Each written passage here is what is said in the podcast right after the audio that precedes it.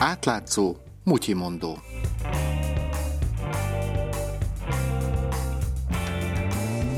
Üdvözlöm Önöket, Somodi Dániát hallják. A világ túlsó oldalán, mintha elmosódnának a magyar oligarcha háború frontvonalai. Legalábbis erre utalnak az urugvái ingatlan nyilvántartás adatai.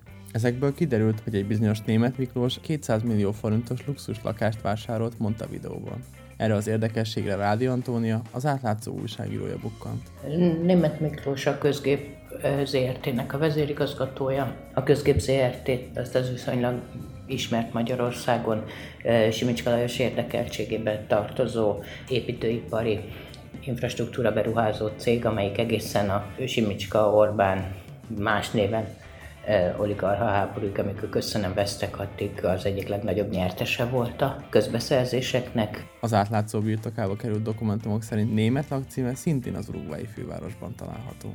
A műemlék ingatlan pedig egy bizonyos Szabó Iván tulajdona. Ő a kereszténydemokrata néppárt által delegált választóbizottsági tag volt, ezen kívül a Fidesznek a pártalapítványának az alapítókiratát jegyezte, rendkívül sok állami megbízásnak a nyertese, és az államnak dolgozó az ő ügyvédirodája. Ezen kívül személyesen ügyvédként szerepelt nyilatkozatokban, mint a Pintér Sándor belügyminiszter volt cégének a jogi képviselője. Papíron úgy tűnik tehát, hogy Simicska Lajos cégbirodalmának egyik legfontosabb tagja egy kormányzati háttérember fedele alatt él Uruguayban. Ráadásul van egy harmadik szereplője is az ügynek. Pécs Fáradi János ügyvéd, aki eladta Szabónak a műemléképületet. Pécs Fáradinak is van egy urugvai lakcíme, ahol történetesen egy különös könyvelő cég van bejelentve. A cég az szerepel a Panama papírokban, mint offshore szervező. A Panama papírok kifejezés egy olyan offshore botrányt akar, ami egy óriási méretű dokumentum tömeg kiszivárgásával robbant ki. Ennél az urugvái könyvelőcégnél dolgozik az a jegyző, aki az eddig említett ingatlan vásárlások mindegyikénél közreműködött.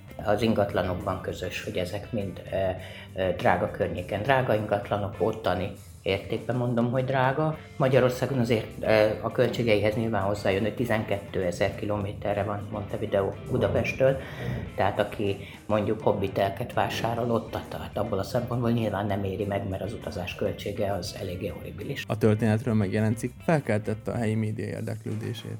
Talán a legbefolyásosabb helyi politikai napilapban szemlézték az átlátszó cikkét, Hát amire én büszke vagyok, hiszen 12 ezer kilométer a távolság, és mégis föltűnt nekik, hogy írtak ottan ingatlanokról, és hát ők nem foglalkoztak ilyen tehát, hogy, hogy egyből azt írták, amit gondoltak, ők pénzmosás gyanújának nevezték ezt, és azt is állították, hogy erről a, a történtekkel az uruguayi kormányzat tisztában van, és vizsgálják, hogy kell-e valamit lépni. Rádi Antóniát, az átlátszó újságíróját hallották.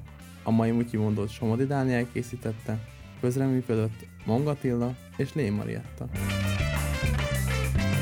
És végül egy kérés. Az átlátszó olyan témákat dolgoz fel, amelyeket mások elhanyagolnak. Olyan ügyeket tár föl, amelyek sokaknak kényelmetlenek. Olyan hatalmasságoktól perel ki dokumentumokat, akikkel más nem akar újat húzni. Nincsenek mögötte oligarchák, nem reklámokból él, és nem lehet megvenni. Támogass bennünket legalább havi ezer forinttal. Részletek az átlátszó weboldalán.